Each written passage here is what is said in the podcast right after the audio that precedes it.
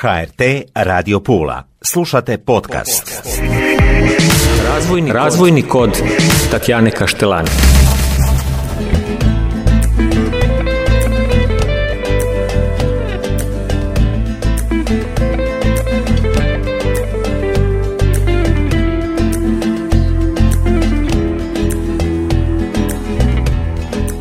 Došle poštovane slušateljice i slušatelji, evo nas u još jedne emisiji, razvoj, ekonomija, osobni razvoj, profesionalni, novo doba, umjetna inteligencija, virtualni svijet. Miško Maculić-Tomičić, već smo ga upoznali i profesor i mladi marketingaš. Miško, što reći, dobro mi došao. Hvala Tatjana na pozivu i prije svega pozdravljam sve slušateljice i slušatelje HRT Radio Pula.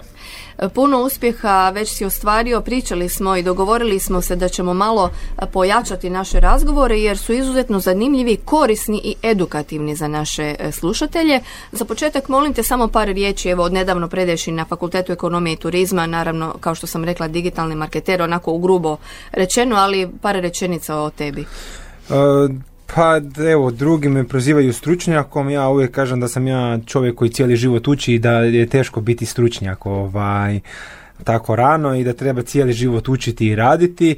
Zaista se nekako trudim sve što naučim podijeliti sa mladima, vjerujem u mlade generacije, mislim da ulaganje u mlade generacije dobijemo nekako najljepši, najbolji povrat. Evo, meni je nekako mm najviše, najljepše mi je oko srca kada vidim da sam neke mlade uspio možda potaknuti da više razmišljaju o digitalu, da e, prionu na, na rad, da nekako možda više zapnu za, e, za taj digital. Uh, suvlasnik digitalne marketinške agencije i jedne turističke agencije, neko ko zaista se trudi svo svoje vrijeme posvećivati nekako što više radu, ali opet nekakav pronalazak e, work-life balansa, odnosno nekakvog balansa između poslovnog svijeta, privatnog svijeta i nekakvog odmora koji je nama potreban da bi mhm. mogli dostavljati nekakve dobre rezultate. I nedavno što smo i popratili je se tijekom uh, cijeloga ljeta platforma koju si ti, odnosno tvoj tim uh, izradili je usmjerena turizmu, dakle jednoj od naših ključnih u stvari razvojnih grana. Pa kao jedni od e, stručnjaka za turizam e, primijetili smo neke stvari koje možda nedostaju, koje možemo unaprijediti, koje možemo napraviti nazovimo bolje od drugih, a ja možda čak ne bih rekao bolje nego možda sa nekakvim drugačijim pristupom, nekim našim osobnim pristupom. E, da, to je jedan od uspješnijih projekata mm. za, za ove godine. Baš evo upravo planiramo razvoj za sljedeću godinu, nadogradnje, dodavanje možda novih jezika, unapređenje cijele platforme. Osim toga moram napomenuti da uskoro izrađujemo i platformu za blisku e, nam županiju, ne mogu sad točno reći mm koja je od bliskih, nije by the way uh, Primorsko-Goranska, evo to moram uh, napomenuti, ali evo uskoro baš smo pred, pred potpisivanjem samog ugovora gdje su oni vidjeli zapravo kako tu in Istrija izgleda i rekli su e ovo nama isto treba, možemo li to napraviti. I evo naravno ovaj nama je dobro došlo da krenemo u daljnji razvoj i dalje van granica Istre. Evo, e, odmah ću reći našim slušateljima i prije nego što smo krenuli u razgovor, Miško i ja rekli smo mi ćemo na vi, mi ćemo na ti, evo nemojte nam dragi naši slušatelji zamjeriti. Već smo puno puta ovdje i pričali pa smo se nekako dogovorili da ćemo na ti, iako ovo je doista i velik respekt i e, poštovanje prema jednom mladom čovjeku koji je puno toga već ostavio iza sebe, kao što je već rekao, uči i prenosi znanje. E, tu mi dolazimo, odnosno naši slušatelji, digitalno je doba, novo je doba, nije uopće lako. Miško, izazov je izbalansirati upravo u tom vremenu poslovno i privatno. Je li to moguće kada je digitalno u pitanju, kada je ovaj tempo života u pitanju? Pa nekako većina ljudi kaže da nije moguće i ja sam isto do prije koju godinu dana vjerovao da nije moguće, da je potrebno biti u potpunosti posvećen poslu i sve drugo zanemariti, mhm. ali takve stvari na kraju postavljaju jako velike posljedice. Ja iz svog iskustva mogu reći, e, imao sam tri teška burnouta, to znači pregorijevanja gdje sam po sedam dana morao biti zatvoren u prostoriji, u mraku, gdje nisam mogao razgovarati sa nikime, gdje sam imao teške migrene od gledanja u mhm. ekran po 14 sati i to svaki dan za redom. od tih migrena su mi se također i boje prelijevale, znači gledam u ekran i sve boje mi se mijenjaju i prelijevaju i onda sam jednostavno morao uzeti taj neki odmor i pronaći nekakav, što god ljudi kažu da nije moguće, ali potrebno je pronaći nekakav balans između poslovnog i nekog svijeta gdje mi imamo nekakav odušak, jer ne možemo mi biti samo posvećeni radu, nismo umjetna inteligencija, nismo roboti, naše tijelo nije namijenjeno samo da sjedi i da bude ispred ekrana, već je potrebno da imamo i nekakvu tjelesnu, fizičku aktivnost, nekakvu odmor za našu psihu koja će nam pomoći da i dalje možemo raditi, ali opet da taj rad naš bude konstantan, da to nije sa tim prekidom od 7-10 dana i onda opet post faza gdje opet treba doći želja za radom, jer nakon toga vi nemate želju za životom, a kamali za radom, tako da ovaj... Da, moguće je pronaći. Ja sam primijenio neke svoje metode koje meni odgovaraju, ali opet mislim da je to od osobe do osobe, svako je individualan. Bitno je samo da svatko nađe nešto za sebe da se odmakne, je li tako? Pa da, i treba aktivno tražiti, znači ne treba stati na, na prvom, ja sam probao jako puno stvari, pa sam mislio, mm ovo će mi pomoći, pa ej, ovo. Mhm. Na kraju pronašao sam evo nekakav set e, aktivnosti koji meni izuzetno pašu.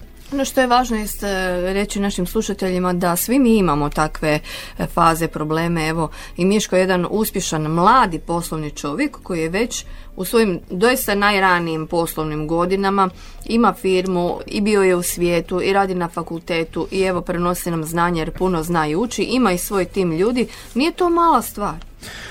To pa nije mala da, stvar.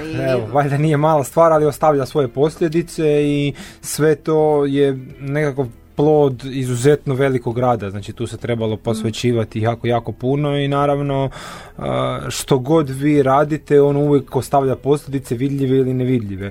Bilo to dobre ili loše posljedice. Znači, najčešće u javnosti, u medijima, kako mi svi želimo, pokazujemo one najbolje stvari. Ali isto tako, evo, mislim da je vrlo važno napomenuti da tu ima i tih dijelova burnouta i pregorjevanja koji možda i nisu tako lijepe i to nije niti na društvenim mrežama, niti u medijima, jako malo se priča o tome, a sve više i više je zastupljeno u našem e, društvu i baš evo i kod tih mladih i oni cijelo vrijeme imaju pritisak da moraju još, da nisu dovoljno dobri, da je njihov kolega bolji od njih i mhm. onda jednostavno od svog tog pritiska dolaze do takvih faza a, pregorjevanja koje su sve učestalije među mladima i zaposlenima. Nekako nam se čini da i danas se od mladih jako puno traži, vremena su se promijenila, ali baš to što si ti rekao, to natjecanje, treba ipak znati granicu i osvijestiti to i među mladima. Ja nekako možda mislim da je makar evo možda iz mog iskustva, teško mi je reći za druge, meni je bilo potrebno da mi se dogode ti burnouti da bi ja primijetio da to nije bilo dobro za mene. Ja sam cijelo vrijeme mislio, ma ne, dobro, to sam ja samo malo umoran, nije to još, e, sve je u redu, to je u potpunosti normalno, ali onda pričam sa drugima sam shvatio da zaista to nije normalno i da treba ljude educirati u, u tom smjeru, da mm, burnoutovi, previše rada, opet naravno, treba raditi, ja bih rekao, 8 mhm. do 10 sati, treba unutar tog radnog vremena biti posvećen onome što radimo, što god radimo, raditi sa maksimalnom posvećenosti, ali onda nakon toga ima taj nekakav odušni ventil u kojem smo također tom cilju posvećeni 100% da bismo mogli nekako balansirati taj, mm to opterećenje s posla. Jasno. E, jedna od tvojih aktivnosti jest upravo kupanje, do toga si došao. Mhm. Da li se još uvijek kupaš? Redovito se kupam, evo još svaki uvijek sad, evo, 14 stupnjeva, more, halo. Ovo je, ovo je četvrta godina za redom da se uh, kupam. Uh, trenutno imam nekakvu fazu ponedjeljka do petka, vikendom sam na parceli pa se bavim tamo malo poljoprivredom. Mm. kupanje u moru mi je najviše pomoglo E, psihički, znači kažu da nakon ulaska u hladnu vodu i boravljanje u hladnoj vodi izlazak iz toga vam je kao konzumacija e, droge kokain.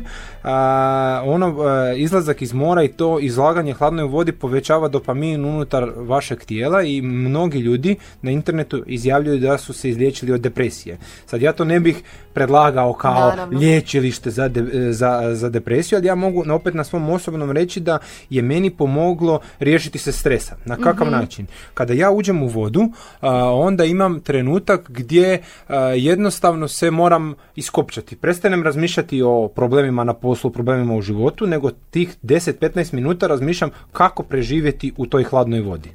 Evo, to je nekakav možda ovaj, što mi je pomoglo da se ja u potpunosti odmaknem od e, tog dijela. Da, mi pričamo o tvom primjeru, o primjeru jednog mladog, uspješnog čovjeka. Spomenuo si parcelu, ono ću te pitati jer sam nestrpljiva. Dakle, imaš i taj jedan drugi, onaj prirodni dio, potrebu za ne samo voda, odnosno more, tu je i priroda.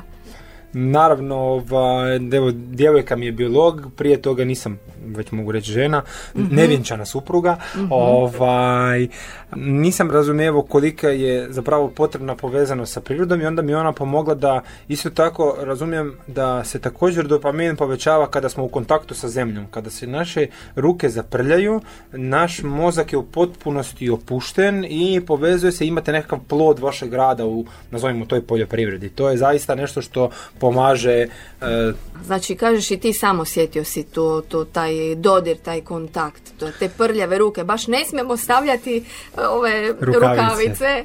Pa nije svakome, opet ista stvar, nije svakome jednako od osobe do osobe, nekoga veseli igrati igrice, mene uživam u onom razvoju poljoprivrede kada gledam, kad nešto iz sjemena posadim i uspijem doći do ploda, to je ono neko jedno posebno zadovoljstvo i tebe isto pratim na društvenim mrežama pa vidim u sezoni da bude, da bude svega i jednostavno je to nešto što mene čini sretnim, s čim, uh, šta mi, za što mi nije teško odvojiti vrijeme. Znači ja to ne smatram kao nekakvim radom, teškim fizičkim ili nešto, nego je to jedan mm, trenutak gdje je moj mozak, ja bih rekao, na paši. Kada moj mozak je prazan i onako prljave su mi ruke i samo o tome razmišljam. Nemam problema sa posla, nemam problema s ničime. Jednostavno sam u tome 100% koncentriran i uživam zaista u tome. I pričaš s biljkama. I one tebi. Da, I da, daju. da. I da. daju ti ekološke plodove. Točno. je. Jesi ubrao svoje plodove već? Vjerujem da jesi. Evo, mi smo pobrali sve, zanimljivo je možda da smo i u 12. mjesecu imali paradajze, znači do onog mraza smo imali ovaj e, paradajze. E, opet ti paradajzi nisu bili okusa kao u špici Naravno, sezone, ali su bili da. bolji nego bilo koji kupovni iz dućana koji nema okus, taj je još uvijek imao e, okus. Ove godine smo se najali, najali zaista različitih e, kultura. E, pokušali smo, čak sam kupio i staklenik, odnosno plastenik, pa nekako e, plan za iduću godinu da krenemo i malo sa zimskim uzgojem e, kultura, ali evo, nekako sve u svoje vrijeme ne treba niti grlom u jagode što se kaže, nego korak po korak i sve Da. nekako graditi cijelu priču oko svega Korak po korak. Bravo, Miško. Evo, mlad čovjek koji je usmjeren i poljoprivredi. Pa ja vjerujem da dugoročno poljoprivreda ovaj, vlastita proizvodnja biti će sve, sve važnija, sve više ćemo se svi posvećivati e, tome i To je neka potreba da se vratimo u stvari nekako sebi. baš taj digital koji nas je toliko odmaknuo od svega toga će nas nekako natjerati da se, da se vratimo. Opet ne svakoga, nego ljudi koji zaista imaju potrebu za time i oni koji imaju staru dušu, ajmo to tako nazvati. S druge strane, baš onako neka druga, neću reći krajnost, nego u stvari vrlo blisko jesu kaktusi. Kako to? Kaktusi. E, Pa nekako od malena su mi se svidjeli kaktusi, htio sam ovaj, ih nazovimo nekako uzgajati. E, trenutno imam negdje oko stotinjak e, različitih kaktusa i vrlo rijetkih i nekih vrlo poznatih, nazovimo to rasa. Njeni su jako zanimljivi zato jer zapravo, sad će to možda zvučati malo smiješno, ne, treba, ne traže jako puno pažnje. Oni se po zimi šest mjeseci gotovo ne zalijevaju, znači u šest mjeseci možda dva put zalijem i to jako male količine vode, a u, u špici sezone kada je najtoplije jedan put svakih deset dana. I e, cvjetovi su, ja ne znam koja biljka ima cvjetove kao kaktus. To je onako takva nagrada kada to vidite, nema nikakvog lišća, nema ničega, ali kad dođe cvijet, e, najčešće traje samo jedan dan, neki čak su samo noćni. I onda ako ne dođete rano ujutro ili pred večer ih čak niti ne vidite i onda i to je baš nekakva nagrada koja, koja toliko Kad ti ispuni se dogodi dušu. da e, možeš gledati u njega, jednostavno to je terapija, gledati u nje. U... E, uvijek je nekako čačkanje, uvijek nešto Da. malo počistim, pa malo nekim sa, sa nekakvim e, pinelom, pinel zapravo to bi bilo kao nekakav kist, Da. sa kistom malo, e, nešto doradi, malo, baš ono, imam jednu terasu koja je zatvorena, ko nekakav, nazovimo staklenik, jer je sa, sve, sa tri strane je zatvorena staklom i onda njima paše im tamo to. I ja se onako zatvorim tamo i to je moj ono trenutak mira. Recimo sad kažem po zimi nešto manje jer im je manje potrebno pažnje ali po ljeti je ono to svaki desetak dana po negdje cca pola sata posvećivanje E, to je ono što umjetna inteligencija, nemoj mi reći da će i to moći.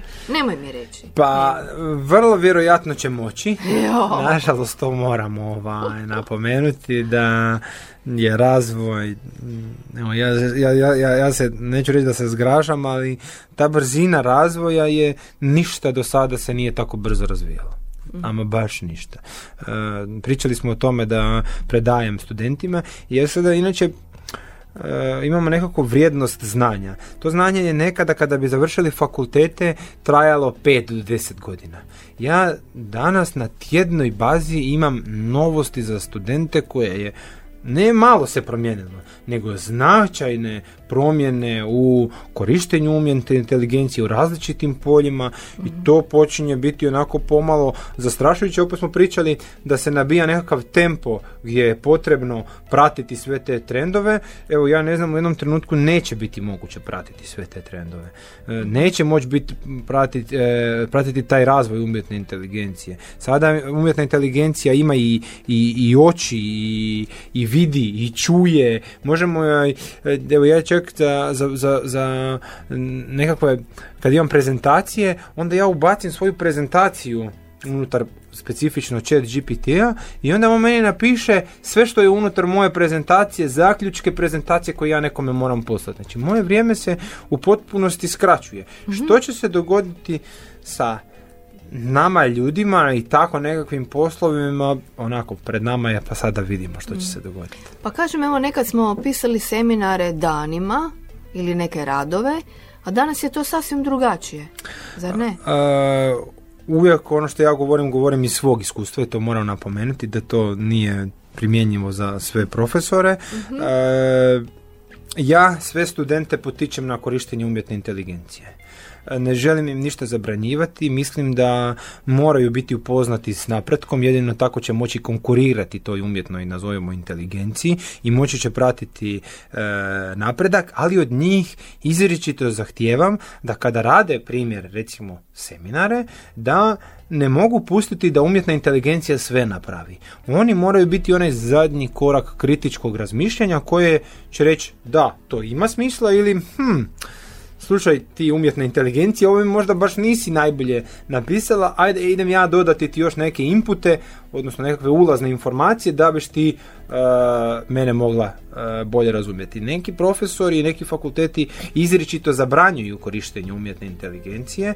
E, ja mislim, mišljenja sam da branjenje nečega samo proizvodi nekakav kontraefekt. Mislim da treba informirati, da treba jako puno pričati, da treba studente podučavati kako na etičan i ispravan način se može koristiti umjetna inteligencija, a ne ono, ajde da ja sebi skratim vrijeme što radim. Da, ok, skrati si vrijeme, ali ajde ti nauči uz to koje benefite sve možeš dobiti, napravi da ti ta umjetna inteligencija bude kao neka ekstenzija tvoga mozga i ona napravi da to bude puno bolji rad nego što biš ti samostalno mogao ili mogla napraviti. E, puno se priča u zadnje vrijeme kada je riječ o umjetnoj inteligenciji, o digitalu, o e, mladima, odnosno idemo sada na djecu, a to je da djeci jednostavno treba dati to vrijeme ili omogućiti da razviju te svoje prirodne osnovne sposobnosti. Puno se o tome priča u zadnje vrijeme. I ti imaš stav o tome. Pa moj stav je evo kao i recimo m, velikih digitalaca, to su primjer Mark Zuckerberg i Bill Gates, e,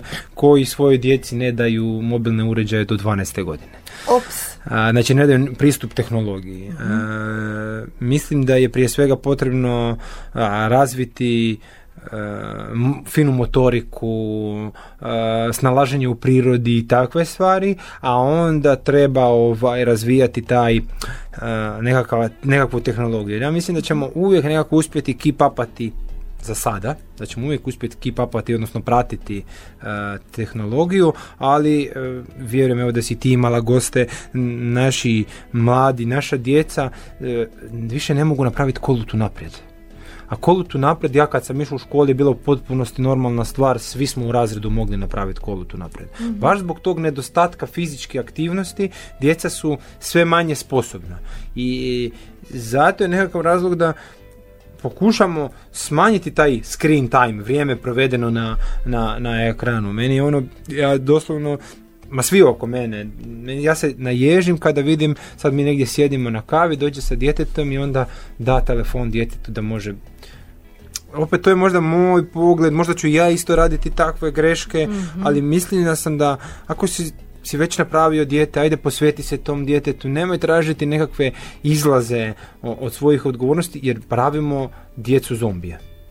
To ide sve više u tom smjeru, a ja mislim da djeca naša zaslužuju da se mi njima posvetimo. Vi u stvari koji ste jako blizu kao znanstvenici umjetnoj inteligenciji, jako dobro ste je upoznali oči u oči, da tako slikovito prikažem i svjesni ste njezine te velike opasnosti i zato idete u te korene u prirodu da zaštitimo sami sebe, odnosno svoju djecu. Ha, da, ja bih možda isto tu rekao da ja sam još uvijek doslovno samo zakopao onako malu lopaticu na vrh cijele te piramide ili planine umjetne inteligencije e, i vidim samo ono što nama daju da vidimo. A, Međutim, e, umjetna inteligencija je daleko veća nego ovo sve što mi možemo vidjeti i sve što možemo pristupiti. Nekakva vojna tehnologija je makar 40 godina naprednija od ovoga što mi sada možemo vidjeti i ja bih rekao da je vojska već davno prije imala pristup ovako nečemu. Ja sam siguran da za biti uspješan u svemu treba opet biti onaj, vraćamo se na početak, onaj balans. Znači, da umjetna inteligencija, da koristimo napredne tehnologije, ali isto tako tu mora biti da nekakva kombinacija i sporta, i prirode, i, i poljoprivrede, i, i nekakve ekološke hrane. Znači, sve to nekako po meni treba biti ukomponirano da bi e, mi svi zajedno, ljudi na zemlji se mogli nastaviti e, dalje razvijati. Jer nikada nije dobro, ajmo reći da nam je desna ruka deset puta jača od lijeve. Mi moramo svi biti u nekakvom balansu da možemo uspješno koračati prema naprijed. Jako si to lijepo rekao. Hvala ti. Što ćemo još poručiti mladima, odnosno svim našim slušateljima?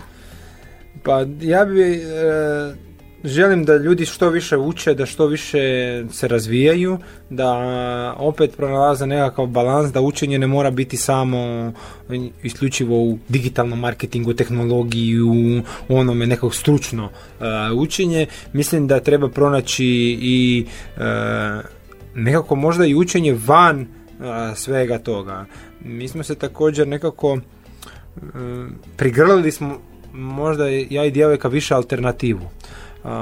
Pa tako možda se i u jednom trenutku okrećemo nekakvim ajurvedskim pripravcima, a, slušanju nekakvih mantra koje naravno nama odgovara, što ne mora znači da će nekom, nekome drugome a, odgovarati. Trudimo se ču- čitati nekakvu literaturu koja nije samo stručna, koja će nam pomoći i nekakav osobni razvoj da a, zapravo ja isto često sam imao taj problem da sam e, učio stručno, stručno, stručno i došao bi s nekim na razgovor, ja ne bi imao nikakvih drugih tema nego samo pi- pri- pričati stručno. I zato je važno ono kad su nam u školi govorili važna ti opća kultura. Ja sam cijelo vrijeme govorio, ma ne, ne treba meni opća kultura. Međutim, izuzetno je važno jer e, moramo znati e, i što se dešava oko nas i moramo razumjeti ne samo stručni dio, nego i taj nekakav e, Socijalni. socijalni, prirodni, a, što više područja pokrivamo, lakše ćemo se snaći u društvu. I taj duhovni mir, odnosno duhovno, to je isto. Pa da, jako evo važno, tu imaju. Kao prvo i prvo. Da. A, tu se koriste različite meditacije, mantranje, a, svako ima svoj nekakav pristup. Neko Tako voli je. otići, ne znam, nedjeljom na misu, neko voli otići, ne znam, jel petkom ili subotom u, u džamiju, Mhm. e, što god njemu najviše odgovara. Ja sam pronašao da meni nekako možda najviše odgovara taj nekakva istočnjačka kultura Mhm. i mislim da meni su pomogli da opet pronađem taj nekakav mir i fokusiram i usmjerim svoju energiju u smjer koji meni odgovara i ono što će meni pomoći. Miško, hvala ti najljepša na svim informacijama, na znanju, na primjeru i naravno slušamo se vrlo skoro ponovno. Hvala ti Tatjana na pozivu i vjerujem da se slušamo negdje u 2024. te ovim putem svima želim uspješnu 2024. i ugodne blagdane. Hvala, također. Lijep pozdrav. Pozdrav. Razvojni, Razvojni kod Tatjane Kaštelani.